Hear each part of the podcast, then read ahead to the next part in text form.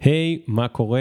Uh, ברוכים הבאים לפופקורן, הפודקאסט שמדבר על קריירות מעניינות בעולם החדש ואיך לבנות אותם בעולם החדש, ואנחנו פוגשים פה אנשים מעניינים כמו נעמה מטרה סוכרפל, שנפגוש היום, uh, ולומדים מהם על, על קריירות מעניינות ו, ובכלל על, על דברים מעניינים שקורים היום סביבנו, וגם מוציאים מהם כל מיני תובנות על איך אתם יכולים uh, לעשות יותר טוב בעולם או לעשות יותר טוב לקריירה שלכם.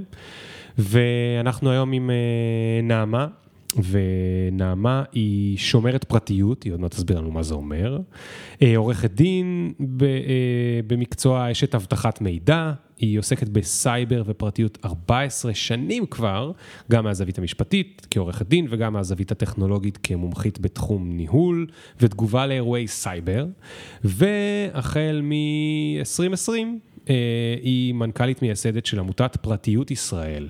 אה, לפני כן היא ניהלה מחלקת מחקר ותגובה לאירועי סייבר בסטארט-אפ ישראלי, אולי תספר לנו גם עליו, אולי לא, זה סייבר, אז אנחנו אף פעם לא יודעים, זה סודי, זה לא סודי, והיא גם אחראית על אה, סודיות ועל פרטיות, אז אנחנו לא יודעים מה מותר לשאול אותה, מה אסור לשאול אותה. אנחנו באנו לדבר פה עם נעמה לא רק על הקריירה המעניינת שלה, אלא על נושא שמאוד מאוד מאוד מאוד מאוד מאוד רלוונטי לחיים שלנו היום, וזה נושא הפרטיות בעידן שבו אנחנו מוסרים ברצון רב את כל מה שאנחנו יודעים על עצמנו, ואפילו את מה שאנחנו לא יודעים על עצמנו, והיה אפשר ללמוד עלינו, כל חוקר בשנה ראשונה באוניברסיטה היה יכול ללמוד, אם רק נותנים לו כל כך הרבה נקודות מידע, כמו שאנחנו נותנים בהתנדבות, לכל מי סביבנו שרק מבקש ואומר, רק תלחצו פה על הצ'קבוקס ואני גם יכול לקחת את הפרטים עליכם. זה העידן שבו אה, אם אנחנו נותנים כל כך הרבה מידע, ראוי לדבר על פרטיות ועל הצד השני של זה. אז נעמה פה, ובתקווה לא רק אה, להפחיד אותנו, אלא גם אולי לתת לנו פתרונות ולספר לנו איך העמותה שלה, אה, או העמותה שהיא מנהלת אותה, תיתן פתרונות לדבר הזה. נשמע טוב? אוקיי. אז אנחנו ניתן למוזיקה רגע את המקום שלה, ונתחיל בעוד שנייה. Yeah.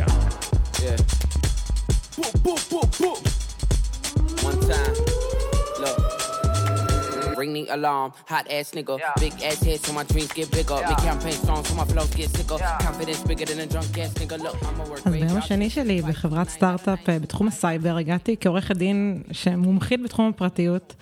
מה שעשיתי זה, התרגשתי כל כך למצוא קמפיין סייבר נגד חברות איטלקיות, ורוב החברות, אז הלקוחות של החברה היו איטלקים. אז מיהרתי לסיים את הדוח עם עוד אה, הצוות הטכני, ושלחתי פשוט את הדוח ב... לכל הלקוחות, בהתרגשות שזהו, יום שני שלי הפצצתי את החיים, כי שלחתי את הדוח הכי טוב שיש, ולימדתי אותם על מתקפה שקורית להם בימים אלו בחברה. וחצי שעה אחר כך פשוט uh, התחלתי לקבל מיילים זועמים ותוקפים על זה שפרסמתי את כל שמות הלקוחות. של החברה לכל לקוחות האחרים, וזה גם הפרטים האישיים, וכל החברות חשופות יודעים בעצם מי לקוח שלנו, אה, שהיה שלנו לצורך העניין, אני כבר לא שם, לא בגלל זה. אבל לקח לי משהו כמו חצי שנה, אני חושבת, לצאת מהבור, כאילו, ולא להסתכל על זה כדבר הכי מביך שזה קרה. אה, גם באותו רגע לא ידעתי מה לעשות פשוט, התקשרתי לכל הסמנכ"לים בחברה, כולם היו בטיסה לארצות הברית, הצלחתי לתפוס את המנכ"ל לפחות. אה, שהנחה אותי ככה מה לעשות, איך לצאת מהבור הזה. אה, ובסוף יצאתי מזה, ואחרי חצי שנה התחלתי, הצלחתי להתחיל וואו, לצחוק על זה עם וואו, לקוחות, אבל וואו. כמומחית פרטיות וסודיות, כן, ובגלל ההשלכות המשפטיות, זה כאילו... מי כמוך אמורה כן, לדעת. כן, כן, כן, גם התחלתי לחשוב על הפרות חוזים, וכאילו לקח אותי למקומות מאוד אפלים באותו יו. לילה, מבאס לאללה. יואו. טוב, אני שמח שזה מאחורייך. כן, זו צריבה כזאת שלא שוכחים, אני חושבת, ה-BCC. זה הייתה הפעם ה... אה, ראשונה מתוך אה, שתיים, שבעצם את אה, אה, עבדת בהייטק, ו, ו, או, שזה היה, או שהיית עורכת דין לפני. הייתי עורכת דין לפני, היה לי לפני עריכת דין ואחרי עריכת דין אה, רומן עם, עם הייטק. אה, בעצם התחלתי מהתחום הטכנולוגי מהצבא, והייתי ביחידה הטכנולוגית של חיל המודיעין. וההזדמנויות בהייטק הן פשוט מגיעות, וזה נורא מפתה. וישר הלכתי לשם כבחורה בת 22, דילגתי על שלב המלצרות בתל אביב, ופשוט ישר התחלתי אה, בתחום אבטחת המידע. כן. ומהר מאוד ראיתי גם בגיל 22, איך אנשים מגיעים לגיל 40 ומתחילים להיות טיפה לא רלוונטיים, וזה עשה לי קצת... אה, אני חושבת כזה מין תמרור אזהרה שכל הזמן הנחה אותי. עכשיו, תוך כדי עשיתי תואר משפטים, לא כדי להיות עורכת דין, זה גם מה שאמרתי לעצמי מהיום הראשון של השנה הראשונה. שאני לומדת משפטים כי זה, כי זה מקצוע טוב, זה מקצוע מעניין, זה מקצוע שיכול לתת לי כל מיני אספקטים. והמשכתי לעבוד באבטחת מידע כל התואר הראשון. כן. וכשהגעתי, כשהגעתי לרגע שאני צריכה לעשות התמחות או לא, החלטתי לא, אני עושה, ממשיכה בהייטק, בהייטק טוב, נחמד לי. ואז הבנתי שאולי אני צריכה את ה... רגע, את האג'יות, את הרב תחומיות, כי אני לא hmm. רוצה להגיע לגיל 40 ולהיות לא רלוונטית, אז כן. החלטתי... אבל את יודעת, גם בלי קשר לגיל 40 וללא רלוונטית, זאת אומרת, אולי זה מה שחשבת בגיל 22, אבל מאז כמובן. את כבר עוד פעם היית בהייטק, ועוד פעם עזבת, כאילו, את עכשיו בעמותה. אני רק רוצה להגיד לך בתור מישהו מהייטק, סייבר זה אחד המקומות שהוא כאילו הצלחה כמעט מובטחת. כן, נכון. אה, זהו, הייתי תמימה בגיל 22 ובעיקר פחדנית. נכון, הפעם השנייה זה לא היה קשור בכלל לפחד הזה. אני חושבת שהפעם השנייה הייתה יותר... אה, גם המקום של עורכת דין, הייתי בשנים מאוד רותחות בעריכת דין בתחום הפרטיות. אה, אז ה-GDPR, הרגולציה האירופית להגנת המידע נכנסה לתוקף, בארץ גם היו תקנות אבטחת מידע, כולם דיברו פרטיות, זה היה נורא מעניין, נורא כיף, אבל מהר מאוד כמו שזה הגיע, ככה זה הלך, והתחלנו להיות מכונה משומנת להכנת מסמכים למגירה. Mm. הבנתי שאני עובדת מהבוקר עד הלילה, ופשוט כותבת מסמכים שמוצאים את עצמם באיזה תיקייה נשכחת של חברה, כן. כן. ולא היה בזה שום ערך, וחיפשתי את הערך הזה, וחיפשתי גם את המקום הניהולי, בעריכת דין אין כל כך מקום ניהולי mm. להתפתח אליו, כי כולם פשוט עושים את העבודה כמו שהם עושים אותה. אז המקום הזה היה יותר ללכת למקום הניהולי, למקום של יותר end zone, למקום של לפתח, להתפתח. כן. וזה היה המעבר, אבל... כן. Uh, כן. אז, אז, אז, אז בואי נתחיל רגע מכיוון אחר. מה, למה את קוראת פרטיות? וואו, פרטיות, אין, א', אין לה הגדרה, וזה מה שאני חושבת יפה ומיוחד ומעניין בה. היא משהו מאוד סובייקטיבי של כל אדם, והגבולות שלו לגבי מי הוא ומה הוא. ואני חושבת שהיום הדבר הכי קרוב להגדרה לפרטיות זה הזכות שלנו לבחור ולשלוט במידע שלנו. אם פעם זה היה הזכות שלא יצאו לנו הביתה ולא יפרצו לנו הביתה ויסתכלו לתוך חיינו האישיים, היום החיים האישיים שלנו הם בדמות מידע, שאנחנו כן. מוסרים בידיעה או לא בידיעה, ואנחנו רוצים לדעת מה אנחנו מוסרים, מה יודעים עלינו, מה יעשו עם המידע הזה. ואנחנו, ככל שעוברות השנים, אנחנו רואות, רואים יותר ויותר מקרים שאנשים פשוט מופתעים מכמה שעושים על המידע שלהם, ואני חושבת שלרוב האנשים לא פוגשים את זה ביום-יום, אבל כשהם פוגשים איזה, את זה, זה כואב. איזה מידע שלי אוספים עליי שאני לא חושב עליו באינסטינקט? אני חושבת שהדבר שפוגש אותי, שוב, בימים האחרונים אני עוסקת בזה הרבה, המיקום שלך. המיקום שלך אומר עליך כל כך הרבה דברים, הוא אומר עליך איפה אתה גר, זה משפיע הרבה על המצב הסוציו-אקונומי הרבה פעמים, כמה פעמים אתה יוצא ביום, זה יכול להשפיע על המצב הבריאותי שלך, המצב הנפשי שלך, איפה אתה עובד. עם מי, מי אתה פוגש, כמה ומי, אתה פוגש. ו- וכל זה נאסף למשל בגוגל מפס, או בווייז, באפליקציות, יש המון אפליקציות שאוספות גם וגם וגם וגם. אבל מי משתמש בזה היום? אז זה מאחורי החברות שאנחנו מוסרים להן, שאנחנו עושים את ה checkbox שדיברת עליו, מאחורי, יש חברות שבסופו של דבר גם ממסחרות את המידע הזה, כי מידע הוא נכס. עכשיו, אנחנו הסכמנו לזה, הסכמנו שיעבירו את זה לצדדים שלישיים. בין אם זה ספקים של אותן חברות, ומאחורי כל חברה צריך להבין שיש הרבה מאוד ספקי משנה, אם זה האחסון, ואם זה הסליקה, ואם זה הקוקיז שאנחנו מכירים, ויש שרשרת מידע בלתי, בלתי נגמרת בעיניי ובלתי נראית, שמקבל את הנתונים האלו. עכשיו, אנחנו לא יודעים מי מקבל את הנתונים האלה, אנחנו רק רואים בדיעבד מקרים, ואני חושבת שלאחרונה היה את הסיפור של הכומר. בארצות הברית, אה, סיפור מאוד מעניין על אה, כומר בכיר מאוד בכנסייה הקתולית בארצות הברית, שיום אחד איזשהו בלוג קתולי שמסקר את הכנסייה, הוא גילה שאותו כומר הוא בעצם גיי.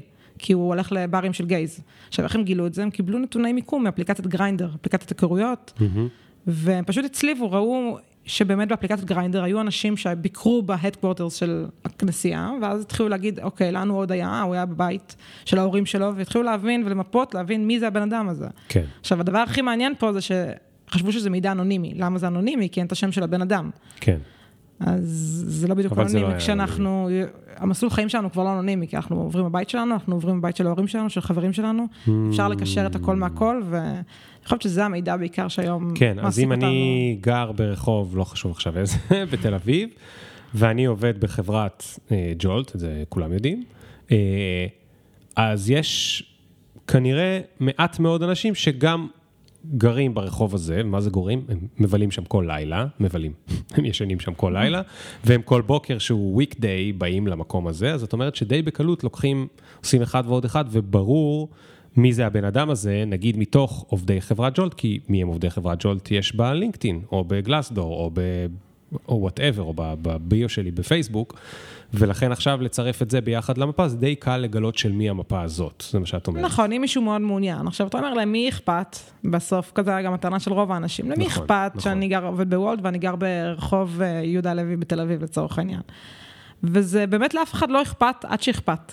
כלומר, מחר זה מקום העבודה שלך, מחר זה תביעת אה, אה, עבירה מינית, גם זה היה השבוע אגב, של מישהי שנפגעה תקיפה מינית, שרצתה, שאמרה במשפט שהיא נפגעה נפשית. והתוקף, שבעצם כבר הוכח במשפט פלילי שהוא תקף אותה והכל, ביקש מבית המשפט 18 חודשים, שנה וחצי אחורה של איפה היא הייתה בכל רגע נתון, כדי להראות שהיא לא נפגעת תקיפה מינית, שהיא לא נפגעת נפשית, כלומר שהיא במצב נפשי תקין. מותר לבקש דבר כזה? בית המשפט המחוזי אישר להם, בית המשפט העליון הפך את ההחלטה, אבל זה פתח מסוכן, ואני חושבת כן. שזה מה שמביא אותנו ל... ככל שאנחנו אוספים או נותנים יותר את המידע הזה ומנרמלים את זה, ככה יותר קל להשתמש בזה גם למטרות אחרות. ופה הסיכון, אני חושבת, ואני באמת, אני משתמשת גם במיליון אפליקציות, ואני גם עושה את האגרי הזה באמצע הלילה, כשאני לא רואה את הוואטסאפ שמעביר לפייסבוק וכל השערורייה, גם אני עשיתי את זה, גם כן. כמנכ"לית פרטיות, ואני שלמה עם זה גם. כן. אני חושבת שצריך יותר שקיפות, אני חושבת שצריך יותר בחירה, אני חושבת שצריך יותר אנונימיות אה, באיזשהו מקום, כי אנחנו לא יודעים מתי זה ישמש. אותה כן. בחורה ש... שנאנסה לצורך העניין, או אה, הייתה נפגעת תקיפה מינית, לא חשבה שהשנה וחצי האחרונות מתועדות אצל ספק הסלולר וזה ישמש נגדה בתביעה. כן. ויש המון מקרים כאלה שמגיעים אגב, לא סיפרת את הסוף של הסיפור עם הכומר. זה סוף עצוב. הוא, נכון, הוא, פר, הוא פר, פרש, זה נקרא התפוטר. כן, אה, כן. בגלל שגילו ש... כלומר, בן אדם שהגיע באמת לאיזשהו מעמד רם בקהילה שלו, נאלץ לוותר על הכל רק בגלל נטייתו המינית, כן. שהוא רצה להסתיר אותו וזכותו להסתיר את הנטייה המינית שלו. כן. היה גם איזשהו סיפור עם אבא של מישהי שהיא...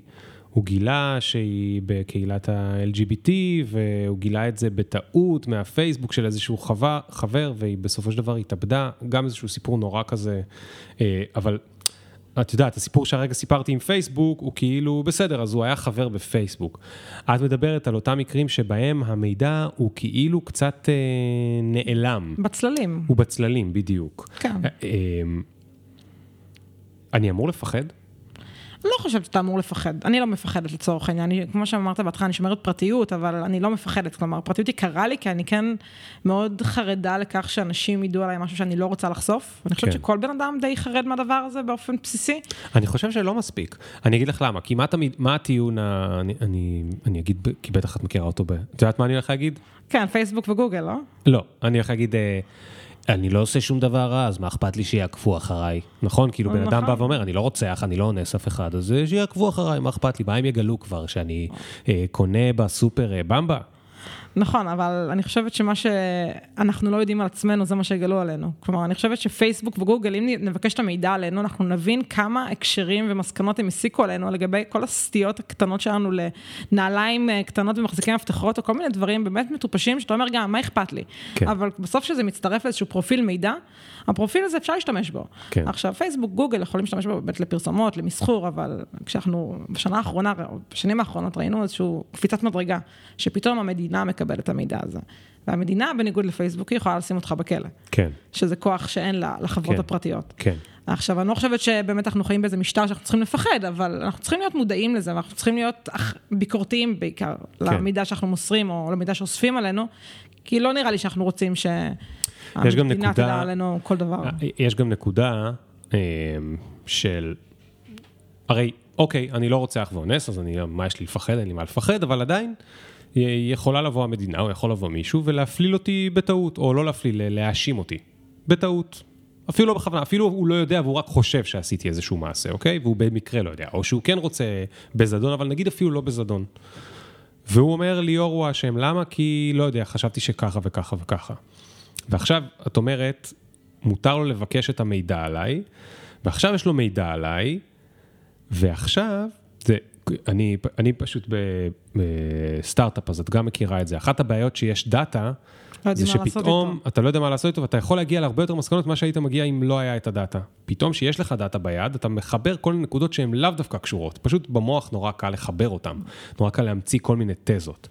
זאת אומרת, אם עכשיו יש למישהו את המידע עליי, והוא החליט שאני כן רוצח, וב... ב, ב, אני עכשיו אומר משהו ממש, כאילו, מפגר, אבל אבל לשם ההפשטה. בזירת הרצח היה במבה, ורואים בגוגל מפס שלי, שאני, וב... לא יודע איפה שלי, שאני כל יום אוכל במבה, כי אני אוהב במבה, אז עוד איזשהו עורך דין הזוי תובע איפה שהוא אמור להגיד, אנחנו רואים אצל ליאור במידע שהוא מאוד אוהב לאכול במבה, והוא כל היום אוכל במבה. ובזירת הרצח אה, נמצא הבמבה, אז את יודעת, בן אדם עם הרבה היגיון יגיד, אוקיי, אז מה, הרבה אנשים אוהבים לאכול במבה, אז הוא יגיד, נכון, אבל גם ליאור אוהב לאכול במבה, וזה כאילו קצת משכנע אפילו איפשהו, נכון? למרות שזה נכון, חסר... זהו, יש פה שני הזוי. רבדים. א', הרובד של ההפעלה הוא רובד מעניין שאתה מעלה את זה, כי בדיוק בימים אלו, המשרד לביטחון פנים, המשטרה, מקדמים הצעת חוק שתאפשר למשטרה להפעיל מצלמות זיהוי פנים בכל מדינת ישראל. כלומר, יוכלו המשטרה לראות בכל רגע נתון איפה ליאור נמצא, כמו בסין. לאן הוא הולך, בדיוק כמו בסין. בסין, אגב, זה באמת, בהתחלה השתמשו בזה בשביל אה, לראות גנבות רכבים, אה, גנבות רכוש, אלימות ברחובות, שזה באמת מטרה באמת טובה וראויה, ואני ממש מסכימה עם המטרה הזאת. אממה, בסין לקחו את זה צעד אחד קדימה והפכו את זה למש מערכת דירוג חברתי.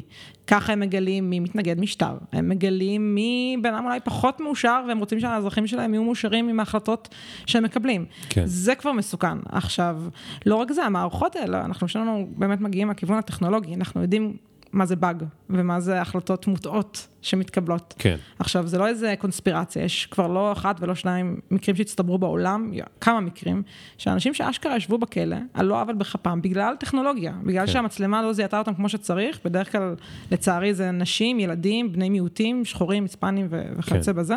כן. והם באמת הקורבנות של המערכות למידה האלו, שהן מזהות בצורה לא נכונה. עכשיו, יש סיפורים הרבה יותר מחרידים של בן אדם שגנב מהסופר והוא היה נראה כמו שחקן קולנוע, ולא היה להם תמונה טובה של אותו בן אדם, אז שמו פשוט את התמונה של אותו שחקן קולנוע כדי לראות מי דומה לו. ברור שזה כבר מייצר חריגות כאילו מפה עד להודעה חדשה, כי שוטרים, ואני לא חושבת שהם אנשים רעים, הם רוצים לעשות עבודה שלהם. הם כן. רוצים להביא את, את המקרה לדין, רוצים להעמיד לדין, זה המטרה שלהם, הם רוצים כן. להצליח בעבודה שלהם כמו שאני רוצה להצליח בעבודה שלי. כן. והטכנולוגיה יכולה להטעות בהקשר הזה, ולכן צריך מאוד גבולות, ריסונים, איזונים. כל הדבר הזה זה לא משהו שמבוצע כרגע, וזה מאוד מאוד חשוב. עכשיו, הרובד השני, מה שאמרת, שאתה בסוף תש- תהיה, תשוכנע שעשית עבירה, שזה לדעתי הרובד הכי מעניין בהיבט הנפשי שלו. ראינו את זה גם באיכוני השב"כ, שהיה עכשיו בשנה האחרונה שהמדינה השתמשה בשב"כ אה, לאכן את כל האזרחים, אז התקשרה לנו מישהו ממש מבוהלת, שקיבלה הודעה מהשב"כ, והיא אמרה, אני לא הייתי מחוץ לבית, הייתי בבית, אני זוכרת, אני כל יום שישי עושה קניות, כל יום שבת אני בבית, היא ממש אישה מחושבת ויודעת מה היא עושה, אבל כשהתקשרו התקשרו אליי, לא התקשרו, סליחה, הודעת אס.אם.אס מהשב"כ, גרמה לה לפקפק ב- בסדר יום של עצמה, והיא כבר לא ידעה אם יצאה, והיא בדקה ברישומי טלפון שלה, והיא בדקה באשראי שלה, אולי היא כן יצאה, ואז אתה רואה איך בן אדם, בגלל הודעה טכנולוגית, בגלל איכון טכנולוגי, מתחיל לפקפק בהרגלים שיש לו שנים, והיא נשמעת הייתה אישה שיודעת מה היא עושה כל יום ראשון, בכל ראשון לחודש לצורך כן. העניין. כן. שזה עצוב. כי יש גם משהו בטכנולוגיה, אה, מאוד לא סומכים עליה עד שעובר איזשהו threshold, ואז סומכים עליה באופן עיוור. כאילו, היא נדמת קרת רוח יותר מכל אדם. היא נדמת, אני אומר נדמת כי תכף נדבר על מה קורה שם באמת, אבל היא נדמת כאילו היא לא גזענית, או מפלה, או אין לה טעם, אין לה חוש טעם. כי טכנולוגיה, יש שם איזשהו אלגוריתם, והוא החליט שחור לבן, כן ולא, קרה, לא קרה. אה, ולכן, כשהטכנולוגיה באה ואומרת שמשהו קרה, אז אנחנו מניחים שהוא צודק, ולכן שעושים בדיקת הריון, או בדיקות דם, או כל מיני דברים, קודם כל, אם זה כאילו משהו שהוא כאילו מדעי, או בדרך כלל זה מדעי, אבל זה לא אומר שהוא לא חף, אבל אנחנו מרגישים שהוא לא חף משום דבר. לעומת דעה של מישהו, אפשר להגיד, אוקיי, הבן אדם הזה לא אוהב אותי כי אני שחום, או לא אוהב אותי כי אני נמוך, או לא אוהב אותי כי אני מאור יהודה, או לא אוהב אותי כי זה, אז בגלל זה הוא אומר את זה עליי. והמחשב שהוא אומר את זה עליי, אז פשוט כי הוא... כי זה נכון, כנראה, או, או יש יותר סבירות ש, שזה נכון.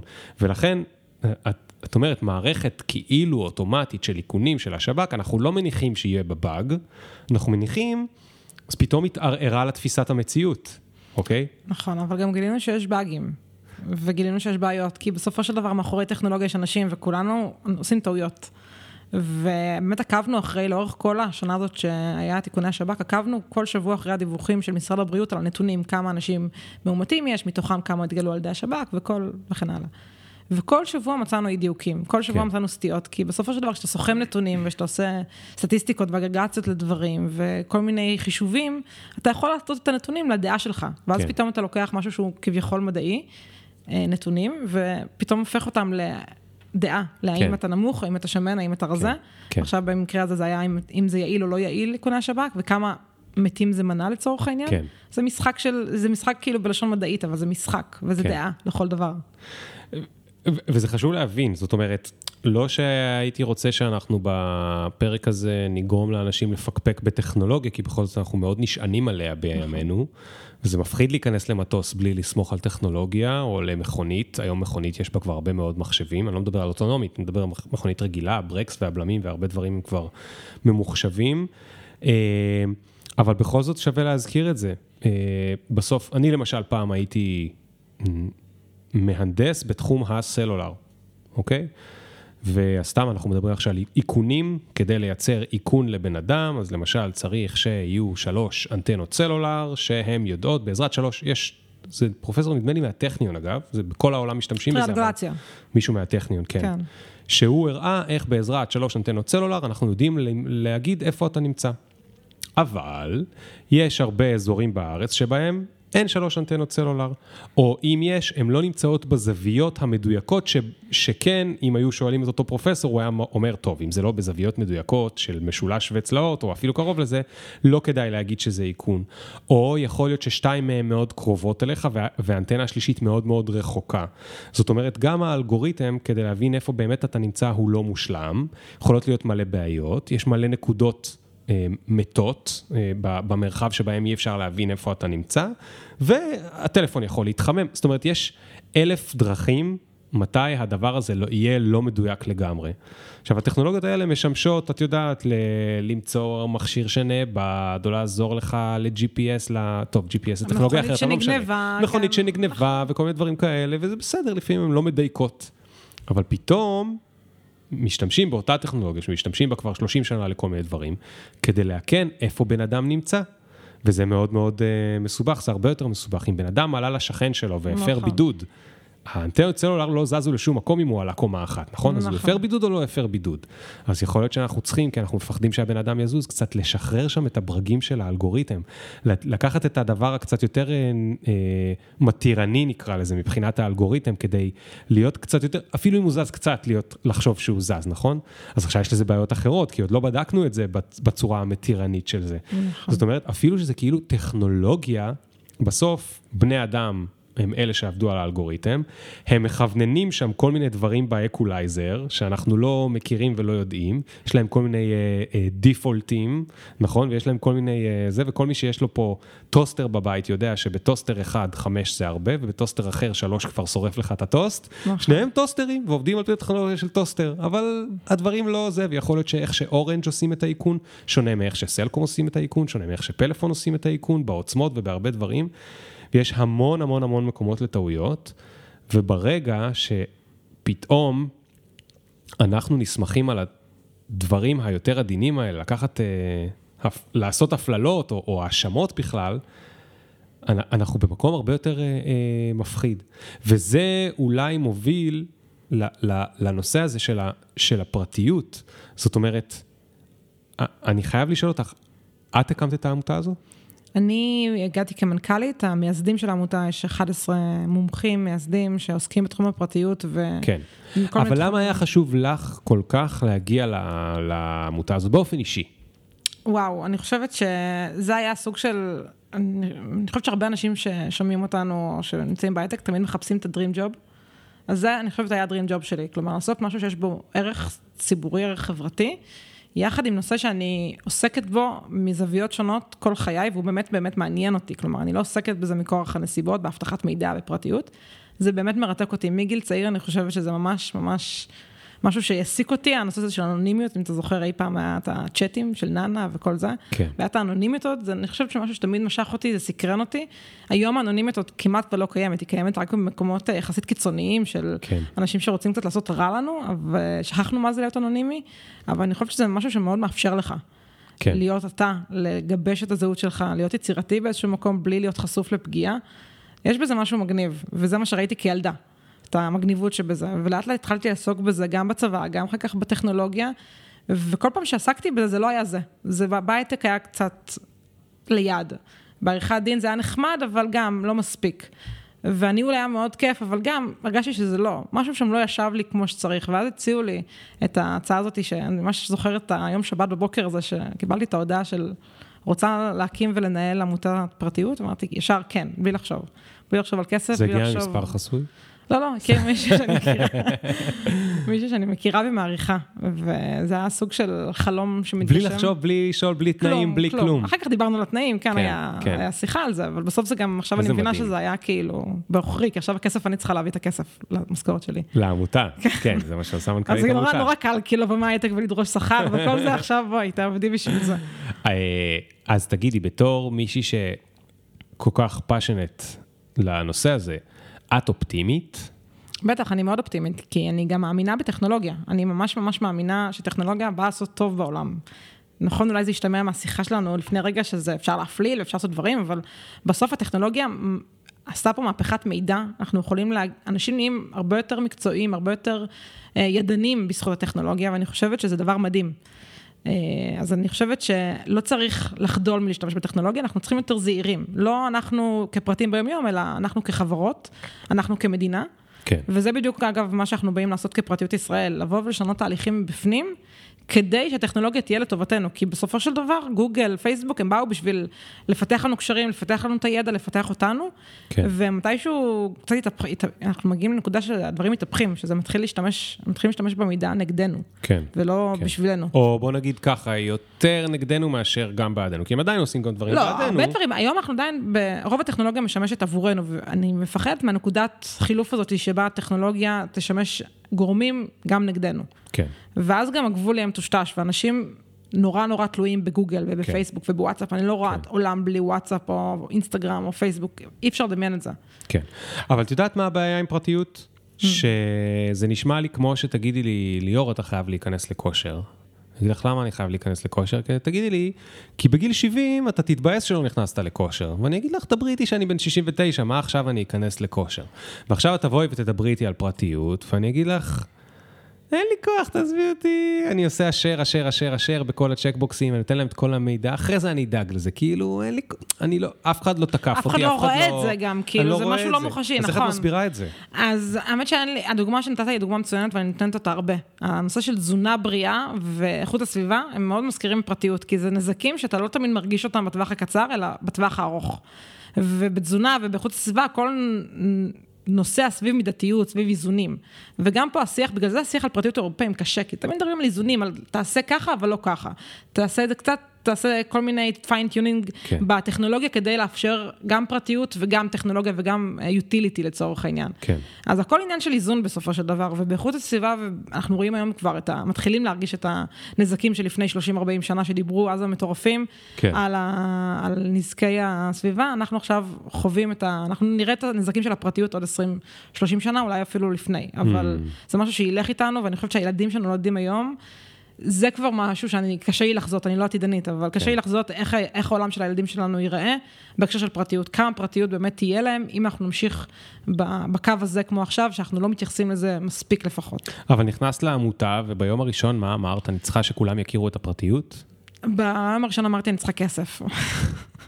על זה, יצאנו לקמפיין מימון המונים, קודם כל, זה היה לפני הכל, ובקמפיין הזה באמת אחת השאלות הכי גדולות שהיו לנו, זה איך מסבירים לציבור להוציא, להכניס את היד לכיס, בטח בתקופת הקורונה, שרק לפני המענקים עוד של ביטוח לאומי, איך מכניסים עכשיו את היד לכיס ומשלמים על משהו שאתה לא יודע להסביר אותו בכלל. ואני לא יודע מתי הוא יק- הוא יקרה, כאילו, כן, לא יודע זה מה- כאילו, זה גם, אנחנו לא רוצים להיות קונספירטיביים, והפחדה זה לא באמת עובד, ואנחנו לא רוצים להיות אה, הגור- הגורם שאומר לאנשים, כאילו, "אל תצאו מהטכנולוגיה. לא, אנחנו מאמינים בטכנולוגיה. כן. גם יש בינינו אנשים טכנולוגיים.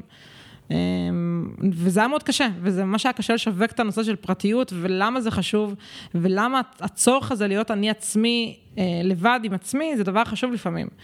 אה, אני חושבת שהצלחנו להביע את זה בעיקר באמת האוטונומיה הזאת של להתפתח, של לחשוב, להיות יצירתי, שאנחנו לא רוצים לאבד את החופש שלנו. רגע, עצרי שנייה, תספרי לי רגע על הקמפיין מימון המונים. מה, מה היה הכותרת?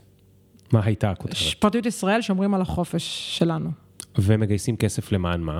למען העמותה, למען הקמה של עמותה שתעסוק רק, אך ורק בנושא פרטיות. היום אין בישראל, לפחות לפני שהוקמנו, עמותה שעסקה אך ורק כדי לסנגר את, הפר... את הזכות לפרטיות.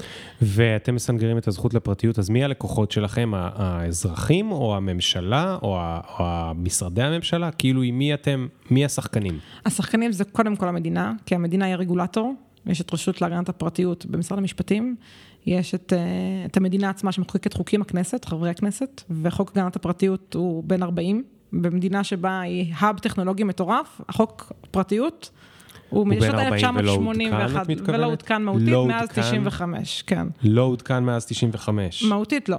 היו תיקונים קטנים. ב-95 בערך התחיל, התחיל להיות משומש באופן פופולרי אס.אם.אס. בערך. כן. אס.אם.אס, לא כן. וואטסאפ. גם, נכון? כן, וואטסאפ זה 2008, 9, 10, כן, משהו כזה. כן. פייסבוק זה 2007 בערך. ומ-95 זה לא עודכן. כן, אנחנו מדברים בשפה מאוד ישנה. כשאלטה הייתה... נאפסטר כאילו. וואו. בערך מנאפסטר, כן. אוקיי. שכולנו היינו אנונימיים בעצם באינטרנט, זה לא... נכון, היינו, אני הייתי אה, כן, ליאור 16 צ'רי כזה. בדיוק. זה היה בעיקר חוק עבור חברות ביטוח, בנקים, שבאמת אספו מידע על אנשים. זה לא היה רלוונטי אליי ואליך ביום-יום, אני חושבת בכלל. וואו. וזה שירות רע מאוד לאזרחי ישראל, לדעתי, שיש לנו חוק כל כך מיושן, כשבכל העולם, אגב, אפילו בסין יש חוק פרטיות יותר עדכני משלנו. כן. ואנחנו, האב טכנולוגי כזה, מה שהופך אותנו גם לסוג של מגרש משחקים עבור כן. חברות. כי כן. כמה קל שאין פה חוק, ואפשר לעשות מה שרוצים במידע, לשחק איתו, נכון. ואז לייצא אותו החוצה, ולייצא טכנולוגיות כאלו ואחרות טובות או פחות טובות, אבל זה משרת את כל השחקנים כרגע. ולי מאוד חבל שבאמת אין חבר כנסת אחד היום שיודע לדבר בשפה של פרטיות. כש... ככה, תוך כדי העבודה שלי בפרטיות ישראל, נברתי בפרוטוקולים מפעם, מ-95, שתוקן החוק. וזה היה מדהים לראות שיש חברי כנסת חרדים מימין ומשמאל, ממרץ ומהליכוד, שמדברים פרטיות. מדברים על מאגרי מידע, מדברים על בנקים ועל מידע של אנשים ומה קורה איתו ואיך זה פוגע בפרטיות. היום אתה לא רואה את הדיונים האלה מתקיימים כמעט בכנסת. יש פה ושם דיונים, ואנחנו כמובן דוחפים כן. לכמה שיותר דיונים כאלו, אבל אין חברי כנסת שלוקחים את עצמם, בואנה, יש פה עניין שנקרא שוק המידע בישראל. בוא נטפל בו. כולם מדברים מידע, כולם מדברים ביג דאטה, AI, למה אין חבר כנסת שלוקח את הנושא הזה ואומר, יאללה, אני כאילו חבר כנסת של הצעירים, של השפה, של העולם החדש, של השפה החדשה, אני לוקח את זה צעד קדימה ומטפל בשוק הזה שנקרא שוק המידע, וזה הרבה מעבר לפרטיות אגב. כן. זה שוק, זה שוק ש, של קח ותן, של מכר, ולא מתייחסים אליו כמו שוק, כמו שוק הסחורות, שוק הזהב, שוק הנפט, זה לגמרי שוק, ועדיין אנחנו לא מתייחסים אליו ככה. יש לכם לוביסטים שם?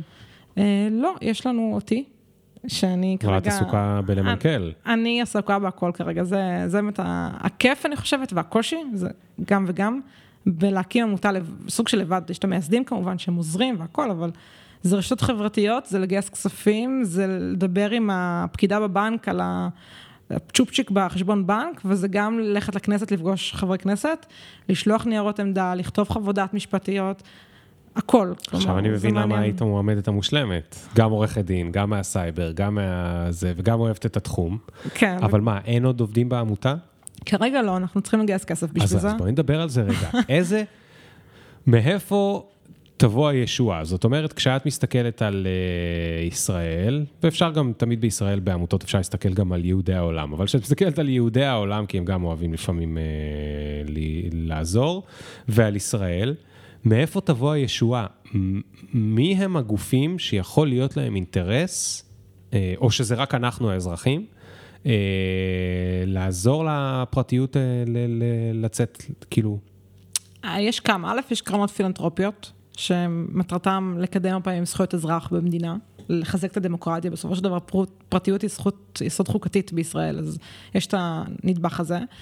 אני חושבת שמעבר לאזרחים עצמם שיכולים באמת בסוג של אה, מודל של מימון המונים, יש גם את החברות עצמן, ואני חושבת שלחברות גם יש איזשהו אינטרס בכל ה... אה, בכל ה ecosystem הזה. חברות לא רוצות להפר את החוק, חברות לא רוצות לפגוע בלקוחות שלהם. כן. ואנחנו כן רואים יותר ויותר חברות, וזה ממש מעניין לראות שיותר חברות מתפארות בפרטיות. נייק לצורך העניין תורמת לארגון IAPP, שזה ארגון בינלאומי לפרטיות. אני מניחה שהאינטרס שלה פה זה שיש לה כל מיני אפליקציות של לבוש חכם ודברים כאלה, אבל אני חושבת שיש חברות, בטח בתחום הסייבר, יש גם privacy tech, שזה בכלל תחום שלם אה, שבהתפתחות בישראל, BigID לצורך העניין, שהם unicorn ישראלי שעוסק אך ורק בתחום הפרטיות. ומנגיש לחברות בעצם מערכות שיוכלו לנהל את המידע שלהם בצורה יותר טובה. Hmm. אז אני חושבת שיש פה שוק, ב... ויש פה כסף גם במגזר הפרטי, שאליו אני גם הייתי שמחה לכוון. אה, כן. אז בואו נדבר על זה רגע. במגזר הפרטי, הרבה פעמים שמכירים חברות סייבר ישראליות, מכירים חברות סייבר שעושות, בסוף עוזרות לחברות להגן על עצמן מאירועי... אה, אה, סייבר. אז למשל, אה, לא מזמן היה את הסיפור עם שירביט, נכון? חברת ביטוח ענקית, שנפרץ המאגר שלה, וה... אני לא יודע את הנתונים בדיוק, אז תתקני אותי אם אני טועה, מאגר מאוד גדול של אה, לקוחות, אני חושב ברמה של מאות אלפים. מיליונים. אה, מיליונים, כן, אה, אה, יצא החוצה ועכשיו פרטיים אישיים של מיליוני אנשים אה, יכולים להיות אה, חשופים ואני חושב שהיה שם אפילו סוג של אה, סחיטה או משהו כזה. היה, כן, ransomware, שזה בעצם תוכנת כופרה, מה שנקרא בעברית, של אה, בעצם נועלים קבצים במחשב ומוציאים הודעה שאם לא תשלמו כך וכך ביטקוין, אנחנו כן. בעצם נשחרר, נפרסם את המידע שגנבנו, כן. וזה מה שהם עשו באמת. אז אנחנו מכירים הרבה חברות סייבר כאלה ישראליות שאגב מצליחות מאוד בכל העולם, וסייבריזן וסייבר ארק וכו' וכו' וכו' וכו' וכו', ועושות הנפקות ועושות מלא מלא מלא כסף, וכל מי שעובד שם עושה מלא כסף, שיהיה להם בהצלחה, כל הכבוד לכם. אבל בואי נדבר רגע על סייבר אה, אזרחי או פרטי. לי יש אנטיווירוס, אבל בזה נגמר הסייבר שאני מכיר שמציעים לי. מה, מישהו בא להגן עליי? מישהו מציע לי היום להגן עליי? אני חושבת שהתחום הזה התפתח משמעותית, כלומר אם פעם היה לך באמת צורך שקנית מחשב, התקנת גם, בדרך כלל קנית עוד אנטיווירוס והתקנת על המחשב, היום מייקרוסופט לצורך העניין וגם אפל יחסית אחראיות על האבטחה של המכשירים שלהם, ואני חושבת שהיום לצורך אני במחשב שלי אני משתמשת. באנטיווירוס ה built in של Defender של מייקרוסופט, אני חושבת שהן כן מגינות עליך, אני לא חושבת שאתה לגמרי חשוף. כן יש הרבה יותר תוכנות לאנשים שרוצים להיות יותר אה, מאובטחים, יותר מוגנים, גם בהיבט של הפרטית, יש הרבה מאוד תוספים שאפשר להוריד גם בדפדפן, גם במייל, אה, אבל ברור שבחברות זה הרבה יותר אה, מוגן מאשר כן. באנשים פרטיים, הרבה יותר כן. חשופים לפישינג לצורך העניין, שזה מתקפות שבעצם שולחים לך אס.אם.אס, עכשיו ראינו את זה עם הדואר, כן. אתה ראית את זה? לא. שאתה מקבל אס.אם.אס, קיבלת חבילה מחו"ל, מי לא ילחץ על הלינק, ואז אתה רואה כזה את הדף תשלום של ישראכרט או של מאסטרקארט, whatever, ואתה שם את הפרטים שלך. זה מתקפת פישינג קלאסית לאנשים כן. פרטיים, ואין מי כן. שידריך אותם, יגיד להם איך להשתמש בזה. יש את מערך הסייבר, יש כל מיני גופים ממשלתיים שככה עוזרים לאנשים, לציבור הרחב, כן. באיך להימנע מזה, אבל אין באמת אה, מישהו שמגן עכשיו זה עליך. נהיה יותר חמור גם כי הדורות היותר אה, מבוגרים, שהם לא digital native, לוחצים על אס.אם.אסים כאלה, והם פחות טובים בלשים לב שפתאום האתר של ישראכרט הוא קצת כזה באלכסון אולי, ואולי מישהו שהוא יותר צעיר או יותר מכיר היה שם לב לזה, שזה משהו פה נראה fishy, הם לא יודעים לאבחן פישיות כמו אולי החבר'ה שנולדו עם הטלפון ביד. אה, ומהצד השני, את יודעת, זה נכון שאפל ומייקרוסופט יכולים לנסות לעזור לי לעשות כל מיני דברים, אבל בסוף הרבה מהחיים שלי היום מתנהלים בתוך הדפדפן. זאת אומרת, אחת שאני בתוך הכרום או בתוך ה-whatever, זהו, אני כבר בתוך פייסבוק, ועכשיו אני כבר נותן לפייסבוק את כל, זאת אומרת, זה, זה סייבר, אני מדבר על סייבר ברמה הרבה יותר גבוהה מזה, או מתקפות, גוגל, כן. או Google Maps, אני נותן להם את כל השיערות שלי. זה נדבך שני, והנדבך השלישי, שאני אני, אני אומר את כל אלה כדי להבין איך לעזאזל את אופטימית, את צריכה, לש... את צריכה- את צריכה לה- להפוך אותי צד, כי אני מאוד פסימי, זה שעכשיו מגיעים החבר'ה של הבינה המלאכותית עם deep fake. זה באמת מפחיד. תראי, אני נגיד יש לי, אני לא רוצה לתת לאף אחד רעיונות, כן? אבל יש לי קבוצה בפייסבוק, ויש לי ספר, ויש לי ניוזלטר, ויש לי דברים. ומישהו מחר יכול להחליט שאני לא בא לו טוב, לא יודע למה, כן, בחור די חמוד, אבל נגיד. שאני לא בא לו טוב, ולקחת את הפרצוף שלי, ולקחת את השפתיים שלי, ולשים לי בתוך הפה כל מיני דברים שלא אמרתי, ובטכנולוגיה לא מסובכת היום, אפשר לעשות את זה, ויצא וידאו שאני אמרתי דברים נוראים ואיומים, נגד מישהו, נגד משהו, או, או זה, מבלי שעשיתי את זה, וזה לא קשור לאנטיווירוס ומה מייקרוסופט לא, ואפל לא יכולים קשור. לעשות, זה הרבה נכון, יותר מסובך. הרבה יותר מסובך, גם אני חושבת על זה שנשמר עליך כל כך הרבה מידע, כל דבר שכתבו עליך אי פעם, אפשר לקחת שביבי מידע מכל מיני דברים שהשארת ברשת, ובעצם לייצר ליאור פרנקל שהוא קצת דומה לך, אבל הוא לא אתה. ולפתח לך איזושהי דעה שהיא לא שלך בעצם. ומשם נולד גם הרבה, הרבה פעמים הפייק ניוז. הרי אנחנו לומדים לא להאמין לבוטים, לא, לא, לא להאמין לאנשים שהם אנונימיים לצורך העניין, לא תמיד זה בוטים, לפעמים זה אנשים פשוט אנונימיים. והם משתמשים הרבה פעמים במידע שקיים ברשת, הם אוספים אותו, מלקטים אותו, את המידע שאתה השארת אחריך, ומייצרים כל מיני אה, ידיעות שהן לא אמיתיות, וזה מסתיים כרגע בדיפ פייק, אבל זה הרבה לפני זה, כלומר זה כל המידע שאנחנו ניזונים ממנו, בסופו של דבר, בסוף זה כן נוגע לפרטיות, כי זה נוגע למה אנחנו רואים בפיד שלנו, ואיך האלגוריתמים של פייסבוק עובדים, ושל טוויטר עובדים הרבה פעמים נגדנו, כי ככל שזה יותר קיצוני, זה מקבל יותר חשיפה. כן. ופה אגב, יש איזשהו חוק בארצות הברית שאומר שלפלטפורמות אין אחריות. מדברים על זה הרבה עכשיו. וזה, אני חושבת שבמקום שבו זה האלגוריתם עושה איזושהי פעולה, פה כן יש אחריות לחברות האלה, וזה משהו שעדיין לא התקבל באופן מלא בבתי משפט, אבל אני חושבת שכן ראוי שנתחיל להטיל על הפלטפורמות אחריות, כשזה נוגע באמת ל... לאלגוריתמים שלהם. כן. ואם האלגוריתמים שלהם מציגים דיפ פייק, והם צריכים לדעת גם לזהות את הדברים האלה, לזהות את המטה דאטה שמאחורי הקבצים שמעלים, מאחורי התוכן שמעלים, כדי כן להגן עלינו באיזשהו מידה, אני חושבת שזה גם אינטרס שלהם, כי בסופו של דבר אנחנו נחיה פה באיזשהו כאוס של מידע שאני חושבת שהוא ישרת בעיקר אף אחד, אולי את הקיצוניים קצת, בכל הצדדים אגב. אבל השיח האלים, אני חושבת שזה משהו ש, שקיים והרבה פעמים נגוע בסוף ביסוד שלו בפרטיות. בזה שלקחו מידע עליך, שינו אותו, ועכשיו פרסמו את זה, ואין לך שום דרך לעשות את זה, ואתה לא יכול גם למחוק את זה. בוא נדבר על זכות להישכח, כלומר, אנשים יכולים לקום מחר הבוקר ולראות, אה, ויש הרבה דוגמאות לזה, סתם בגוגל, אני לא רוצה חלילה לשון הרע, אבל ליאור פרנקל, רווח, לא יודעת, הטריד ילדים, לא יודעת, משהו מאוד מאוד מפחיד. עכשיו, לך, איך אתה מוצא, איך אתה מוחק את זה? זה משהו שגם בחו"ל זה קיים, בישראל עדיין לא, אין את הזכות להישכח. מה זה, מה זה הזכות להישכח? הזכות שלך לבקש שימחקו מידע עליך. Hmm. כלומר, אם עכשיו כתבו, ולא בטוח שכתבו עליך, זה יכול להיות שפשוט, והיה עכשיו אה, כל מיני סיפורים על זה, שלפעמים האלגוריתם מוצא כל מיני שביבי מידע, היה כתוב ליאור ופרנקל, אבל לא ליאור פרנקל, וחיבר את זה, אז עכשיו אתה מקושר למידע שבכלל לא קשור אליך. Mm. אבל מי מסתכל? הרי גוגל זה כותרות, אתה מסתכל כן. על הכותרות ו... ואני מאמין לגוגל, כי הוא, מה שאמרנו נכון. קודם, הוא אלגוריתם נורא חכם, אז אני מאמין לו, כל נכון. מה שהוא נכון. מראה לי שם אני מאמין לו. נכון, ואז, יש, ואז אתה בעצם נתקל בחומה בצורה, כי לגוגל אין שירות לקוחות, זה המדיניות שלהם, הם בסקייל. כן. מה זה אומר בסקייל? הם רוצים לגדול כמה שיותר, ושירות לקוחות זה משהו שיעט אותם. כן. ואין לך שום חשיפה ושום שקיפות לגבי האלגוריתם שלהם. למה בעצם מופיע ליאור פרנקל X. אין לך דרך לדעת את זה. כלומר, הסכנות, כמו שאמרת בהתחלת השידור, אתה לא יכול לדעת מתי יכתבו עליך שאתה רוצח, או שאתה פושע, או שאתה אנס. אז מה לעשות?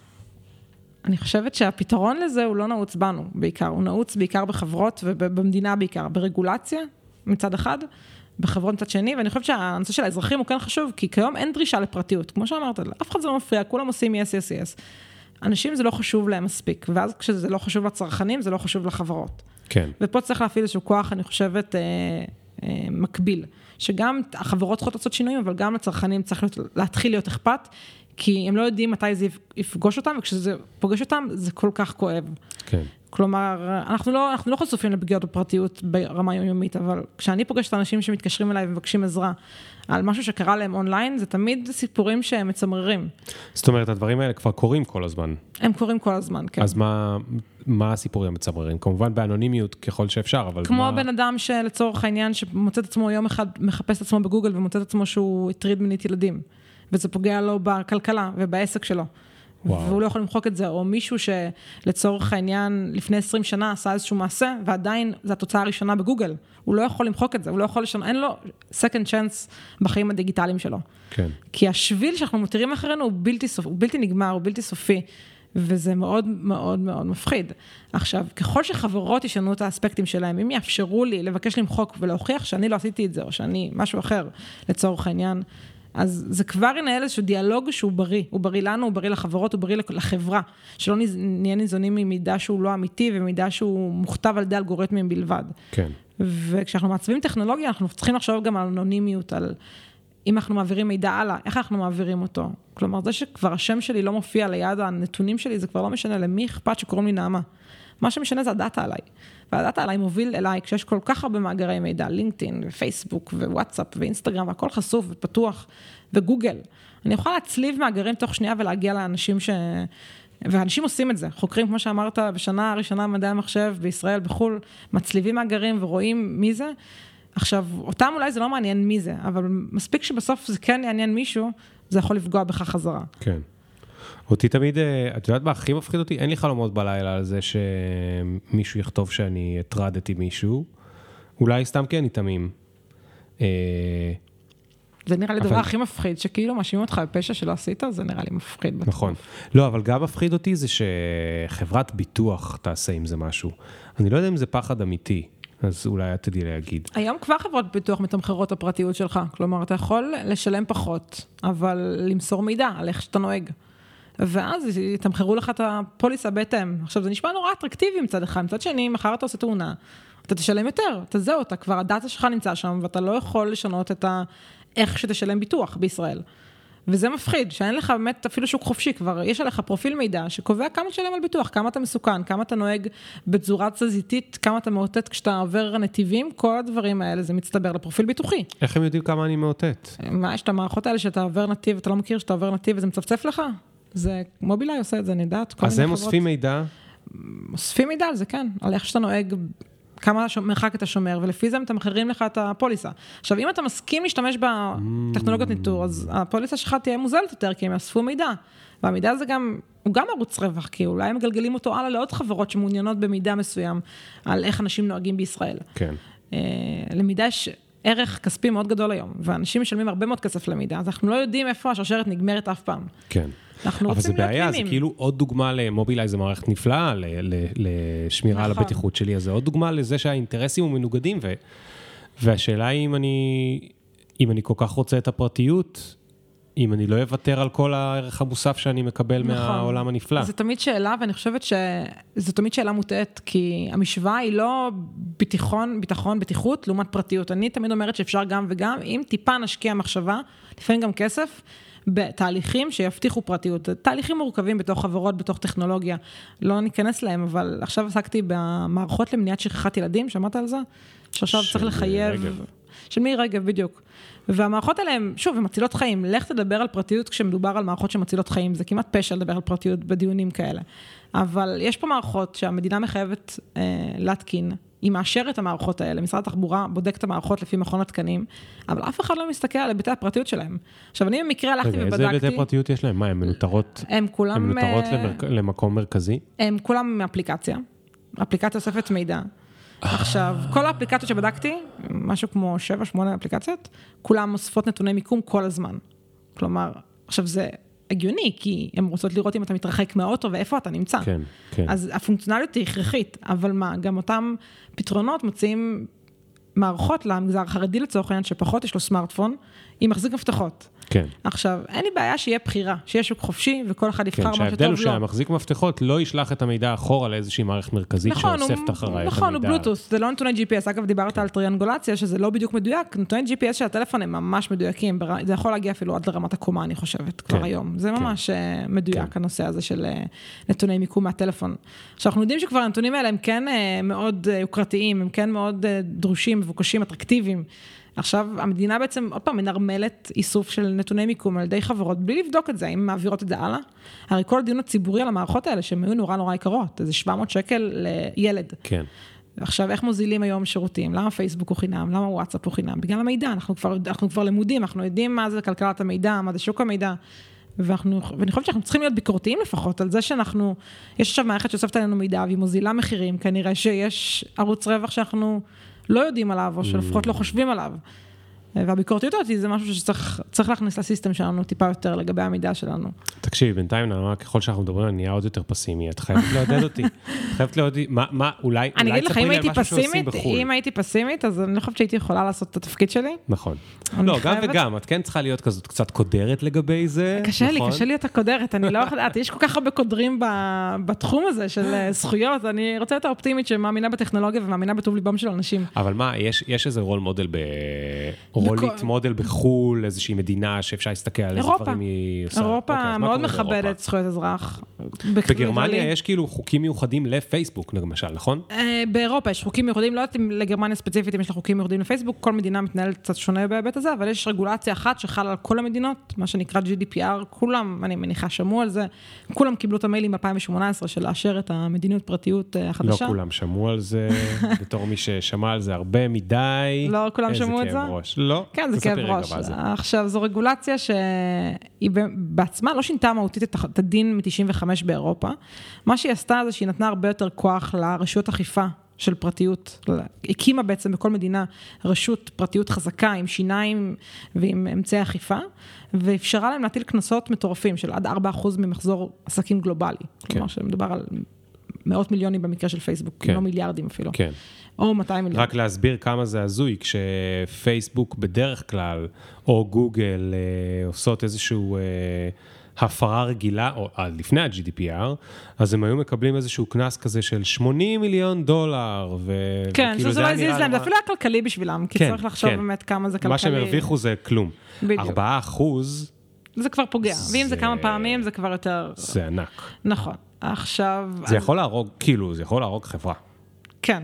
בטח חברות קטנות אגב, כן. סטארט-אפים קטנים כן, בכלל, אני מאוד מדבר. מפחדים מזה, וזה קצת היה באמת, כשהייתי עורכת דין והייתי צריכה לעשות compliance לחברות קטנות, זה היה מאוד קשה, כי זה גם overkill מבחינת עלויות, ואתה רוצה שהחברה תתפתח ותצמח. כן. ותמיד היה את האיזון הדק הזה של כמה אנחנו מוכנים לנהל את הסיכון הזה. כן. אז בואו נדבר רגע טיפונת על, כן, דוגמה לאיך ה-GDPR הזה עובד, או מה, מה הוא כולל בפנים. אז הוא כולל קודם כל כל מיני בסיסים חוקיים להסכמה, כי הם מבינים באירופה, בניגוד לישראל, שהסכמה, שאנחנו מסכימים על המדיניות פרטיות, זה לא מספיק, ולא תמיד אנחנו מבינים את ההסכמה. אז הם כללו עוד בסיסים חוקיים שלא דורשים הסכמה. אלא הם אינהרנטיים לשירות. כלומר, אם עכשיו אני הולכת לשכור אה, רכב, אז יאספו את הרישיון נהיגה שלי, וזה הגיוני, כי צריך את זה בשביל לתת לי את השירות. אבל אם זה הבסיס החוקי, אה, לאסוף המידע, לא יכולים לעשות שימוש אחר ברישיון נהיגה שלי. לא יכולים לקחת את הרישיון ואחר כך למסור אותו לחברת הביטוח לצורך העניין. כן. כי זה לא לצורך השכרת הרכב. כן. עכשיו, ואז יש לחברות בחירה, הן יכולות להשתמש בהסכמה, שהיא קצת יותר קשה. ב-GDPR צריך ממש להגיד למה אתה משתמש בצורה ברורה, כן. בלי ניסוחים משפטיים, בצורה שמשתמש הדיוט יבין מה עושים במידע שלו אחת לאחת, או שתשתמש ב- בבסיס חוקי אחר, שזה קשור לשירות שלך. כן. ואז אתה לא יכול להשתמש למטרות אחרות. ואני חושבת שזה הבסיס העיקרי להצלחה של ה-GDPR מבחינת פרטיות, כי מידע שאתה מוסר, אתה יודע שהוא, לאיזה מטרה הוא הולך כן. להיות משומש. יש עוד משהו יפה ב-GDPR. כל user, אגב, כל אחד כדאי שיכיר את זה, בטח מי שיש לו נכון. משהו באירופה, כל user יכול לבקש את המידע עליו. את המידע עליו, ואו למחוק את נכון. כל המידע ההיסטורי עליו, ויש לך, אני לא זוכר, 72 שעות או משהו כזה ממש ממש קצר, שבוע אולי, שאתה חייב, אני יודע כי אני פעם מקבל בקשה כזאת מ user ב...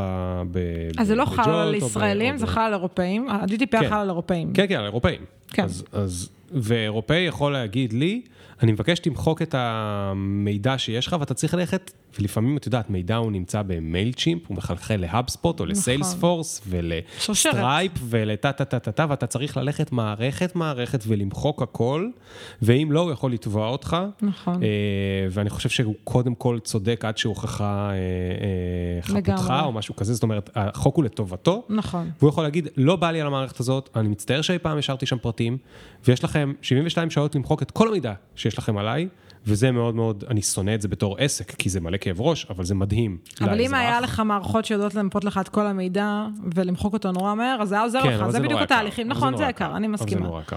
וגם, אה, אה, אגב, העיון יש גם בישראל. חוק הגנת הפרטיות המיושן שלנו לפחות מאפשר לך לעיין במידע עליך. אתה יכול אה, לבקש את המידע, לא. דווקא שימחקו היסטורית, אבל לבקש את למחוק, המידע. אתה יכול לבקש, לא לא בטוח שיסכימו. כן, כן. אה, אז זה היה מאוד מאוד מאוד יפה. אה, וגם זה שהיינו צריכים למנות מישהו בחברה, שיהיה ה... DPO, Data אה, Protection Officer. בדיוק. אני חושבת שזה מקצוע די חדש ומעניין כן, אז לא, שמתחיל לא, להיכנס לא גם לקחנו מישהו. חדש, כי אנחנו סטארט-אפ קטן, כן? בסוף אנחנו 50 כן. איש, אז... אבל נתנו לאחד האנשים שגם זה יהיה תפקיד שלו, והוא היה צריך לעבור מערכת-מערכת ולהבין איפה אנחנו שומרים מידע על יוזרים, ובעצם אפילו, בעצם התרגיל הזה, הוא היה צריך, יש מסמך שבו הוא כן. רושם התרגיל את הזה כל הוא מדהים. המקומות. התרגיל הזה הכריח אותנו לשאול הרבה פעמים, היי, למה בכלל אנחנו שומרים את המידע הזה גם פה? ולמה שומרים אותו גם פה? אולי לא צריך. נכון. זה בדיוק התהליכים שדיברתי, המורכבים, שדיברתי על חברות שעושות אותם. כלומר, ברגע שאתה ממפה את המידע שלך, מתחיל בלמפות איזה מידע אתה אוסף, איזה מידע אתה מחזיק, איפה אתה שומר אותו. כבר אז עולות מלא מלא מלא סוגיות מעניינות לגבי המידע, והאם אתה צריך אותו או לא צריך אותו, והאם הוא מהווה לך סיכון. כן. בטח בעידן שבו מתקפות סייבר זה איום שקיים על כל חברה, כן. בכל סדר גודל. כן. אז האם אתה רוצה לקחת אחריות על המידע הזה, גם אחר כך בתביעות משפטיות שככל הנראה יהיו, על שירביט לצורך העניין כבר יש תובנות ייצוגיות, אי אלו.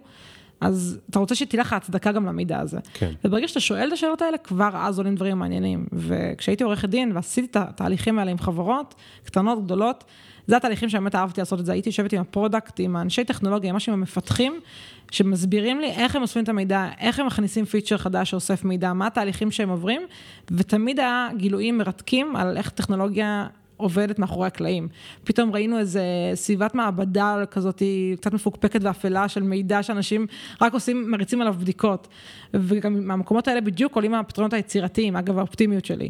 כי כשאתה מוצא את הסיכון הזה שיש לך סביבת מעבדה שמריצים עליה נתונים כל כך רגישים, אתה פתאום מבין שרגע, למה אתה צריך את הנתונים הרגישים? אתה יכול לקחת נתוני דמה. כן. אז אתה פעם אחת מייצר נתוני דמה, וזהו, יש לך את הנתונים האלה, ואתה יכול לשחק איתם ולהשתעשע איתם, ואתה לא צריך לסכן את המידע של אנשים אמיתיים.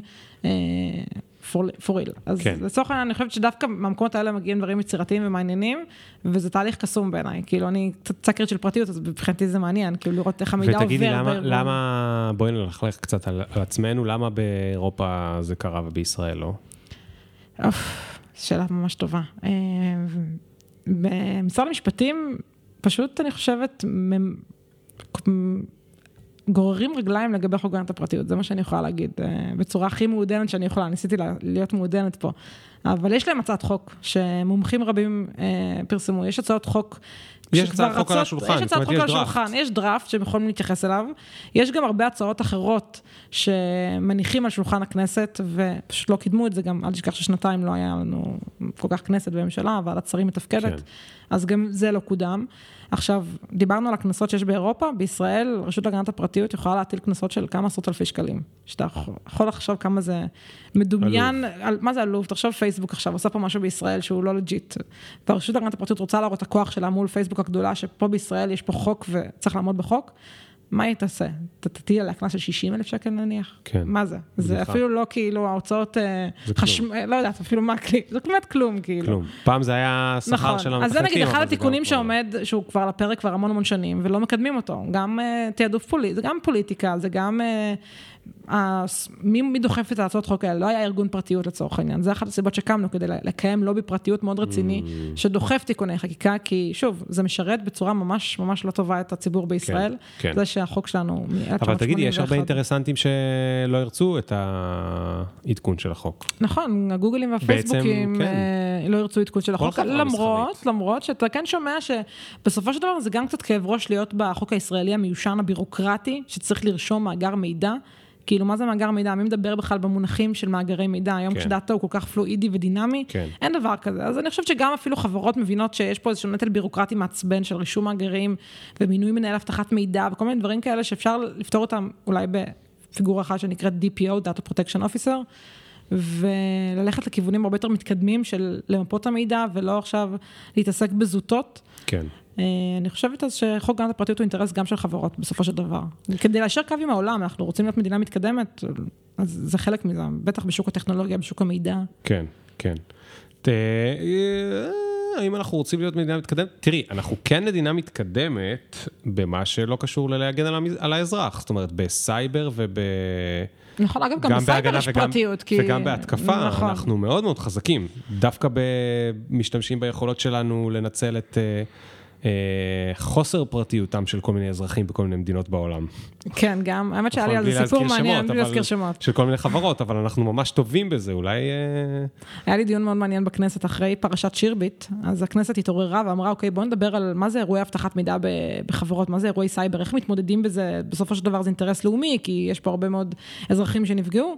ובדיון בכנסת, אה, חברת הכנסת עינב קבלה, שהיא כבר לא חברת כנסת לצערי, שאלה אותי איפה אני חושבת שרוב הבעיות של פרטיות אה, בישראל. ואני לא יודעת למה יצא לי, לא הייתי מוכנה לשאלה הזאת, ופשוט נפלט לי חברות הסייבר. אני חושבת שזה מההיכרות שלי פשוט עם חברות סייבר, וראיתי איך, דווקא בחברות האלה, איך החברה מוגן, שזה תמיד הפתיע אותי הדיסוננס הזה של לפתח מערכות מפוארות של סייבר, אבל בפועל, כאילו, בסוף תמיד הסנדלר הולך יחף קצת. ואז הרגשתי נורא רע שאמרתי את זה, כי אמרתי, וואי, הפלתי את עצמי, כאילו, מה זה? אני, אני גדלתי בחברות הסייבר, עכשיו אני בעצם אה, מכפישה אותם, משחירה אותם ככה בכנסת. ומה שהצטערתי על זה כמה ימים שאמרתי את זה, ככה נפלט לי, ושבוע אחרי זה היה את פרשת SolarWinds, שבעצם חשפה את uh, תקיפות של Microsoft ו FireEye וחברות סייבר, ופתאום חברות סייבר היו יעדים למתקפה, ולא הבינו איך חברות סייבר בעצם כל כך חשופות וכל כך חושפות המידע שלנו. אז דווקא גם שם יש את הבעיות פרטיות, אני חושבת, כן, לא פחות מהחברות כן, ה... כן. המידע הגדולות. אז שמי, נעמה, בואי לקראת סיום, ת, ת, תעזרי לי לעזור לך. איך... שומעים אותך אנשים שהם עצמאים ושכירים ובעלי עסקים ויזמים ומנהלים ומנכ"ליות ו- וסמנכ"ליות ומה יכולים הרי בסוף יש את כל הדברים שעוד לא דיברנו עליהם, אבל לא הספקנו, אבל כי לא נספיק, כי זה נושא ל-14 אלף פרקים, זה נושא נכון. ל-15 פודקאסטים בעצמו. לא דיברנו על הפרטיות של הילדים שלנו, ולא דיברנו, וואו. דיברנו לטיפה על הפרטיות של אולי על הסבא וסבתא שלא יודעים. לא, אבל ילדים זה מאוד מטריד, אני אה, חושבת. אה, זה, הילדים זה מאוד מאוד מאוד מאוד מטריד, אה, מה שקורה שם, ובייחוד שהם נולדים לעולם כבר שיש עליהם דאטה מגיל אפס. דאטה מתועד בכל מקום, אני מעלה תמונות של הילדה שלי לאינסטגרם ואני אוכל על זה סרטים, ו... אבל זה ממש בקטנה, אני גם לוקח אותה לכל מקום וזה, וכנראה שיהיה לה סמארטפון בניגוד לרצוני, בגיל מאוד מאוד מוקדם, אני אומר בניגוד לרצוני. וגם השיקול דעת שלהם הוא לא כמו שלנו, הם לא מבינים כן. דברים שאנחנו כבר הבנו, וזה כן, טבעי כן. ועצוב. אז הפרטיות ילדים, והפרטיות שלנו, וה deep fake, ואני מפחד שיזייפו את הקול שלי, ויש לי... 300 פרקים, 200 פרקים מוקלטים, לקחת את הקול שלי ולעשות כאילו אני אומר עכשיו משהו שהוא, אה, כולם להרוג את אה, טראמפ, כל מיני דברים כאלה, חס וחלילה. אה, זה ממש קל לעשות טכנולוגית, ואני מפחד שהפרצוף שלי יקשרו אותו לדברים אה, זה, וכולנו בעצם, ו, והחברות ביטוח, אנחנו נתבע את החברת ביטוח והיא תגיד, סליחה, יש לי פה אה, עדויות שאתה קנית אה, אה, מלא מלא סיגריות ולא דיווחת שאתה סיגריות, תגיד, לא, אני קניתי את זה לאשתי, והיא תגיד, אה, כן, אבל אני יודעת שאתה קנית את הסיגריות, אז אני לא יכול להחזיר להחזיר לך את הטיפול הזה, אז ת, לא יודע, כל הדברים שעוד עלולים לקרות לנו, מה אנחנו כולנו יכולים לעשות לטובת קידום הדבר הזה? לטובת ההגנה על עצמנו, או על הגנה של העתיד שלנו ושל הילדים שלנו? אז קודם כל, אני אגיד את זה בצורה של אה, קצת שיווקית, אני לא אוהבת את זה, אבל כן, תעקבו אחרינו, תלמדו, אנחנו מפרסמים המון המון תכנים מאוד חשובים על מה שקורה גם במדינה, גם בחברות פרטיות. בכל התפתחות טכנולוגית אנחנו נותנים הרבה מאוד כלים לאנשים איך להתמודד עם אתגרי הפרטיות של המאה ה-21. אני יכול לעשות על זה פלאס וואן? כן, תעשה. מי שמקשיב ומרגיש מאוד מאוד מאוד פאשונט אה, לגבי זה, חבר'ה, אנחנו צריכים בחברה יותר אנשים אובססיביים לזה, כמו שקרה עם אנשים שהפכו להיות טבעוניים, כמו שקרה עם אנשים עם האקלים, את ציינת את זה קודם, באותה מידה אנחנו צריכים אנשים שיסתובבו בעולם ויהיו אובססיביים לגבי פרטיות ויאכלו את הראש לכולם כן, לגבי ש... מידע. פריקים של מידע, זה מה שאנחנו צריכים. פריקים של מידע שילכו ויאכלו לכולם את הראש. אז קודם כל תבואו להתנדב אצלנו, ויש מלא דברים לעשות, ודברים מגניבים, כמו שתיארתי, כנסת, דברים מרגשים ועם הרבה מאוד ערך, אני חושבת, ציבורי וחברתי. מי שרוצה להגיע לכנסת, חבר'ה, לדבר עם נעמה. בדיוק. והדבר השני, אני חושבת שביום יום שלנו, להיות טיפה יותר ביקורתיים כלפי זה שאנחנו מוסרים מידע, אם אנחנו צריכים למסור את המידע הזה, ואני רואה את זה כל הזמן בכרטיס בסינמטק, כשאני קונה את התעודת זהות שלי, למה הם צריכים את התעודת זהות שלי? בואו נהיה יותר ביקורתיים כלפי זה, בואו נסתכל על הדברים האלה, בואו נתחיל לדרוש את זה טיפה יותר.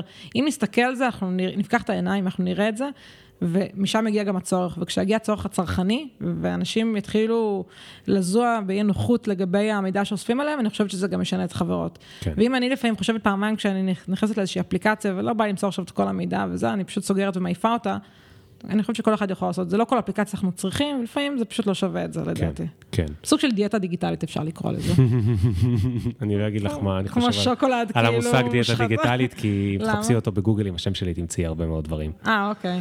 ב-2013 היה לי פרויקט שנקרא דיאטה דיגיטלית, אמ, אבל רגע, אני מפחד שתחפשי את זה עכשיו בגוגל אחרי מה שדיברנו, אני לא יודע מה תמצאי שם. חבר'ה, אל תחפשו אותי בגוגל, אני לא יודע מה מופיע שם. אה, אבל בואי נוסיף עוד משהו, יש גם אנשים שמקשיבים, הם עובדים בחברות, הם סמנכ"לים בחברות, חלקם גם מנכ"לים של חברות, חלקם גם מכירים חברות, אה, ובואו נבקש שהחבר'ה האלה יגלו אחריות.